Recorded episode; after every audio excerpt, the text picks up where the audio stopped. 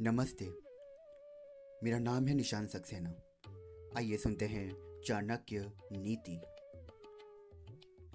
बलम विद्या च विप्राणम, राज्ञाम सैन्यम बलम तथा।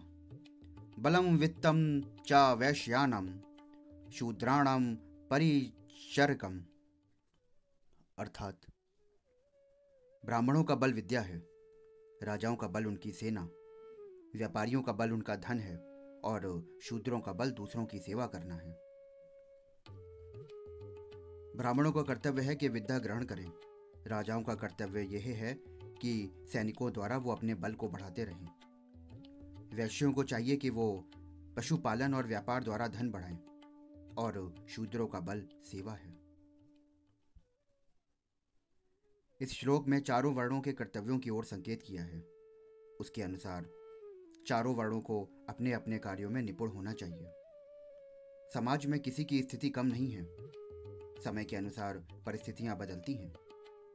संभवतः किसी समय जन्म के अनुसार चारों वर्ण माने जाते रहे हों, परंतु तथ्य यह है कि वर्णों की मान्यता कार्यों पर निर्भर करती है।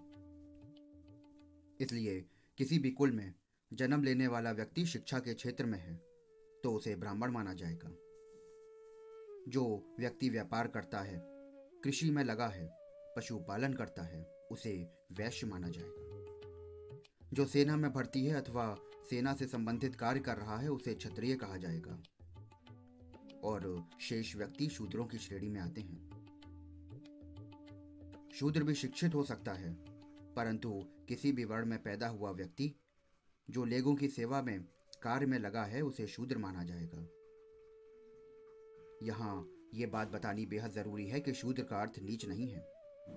आज्ञा पालन की भावना, दूसरों की सेवा की भावना, लोगों के लिए अपने से कुछ करना, इस श्रेणी में लोग मानसिक रूप से बहुत संतुष्ट होते हैं।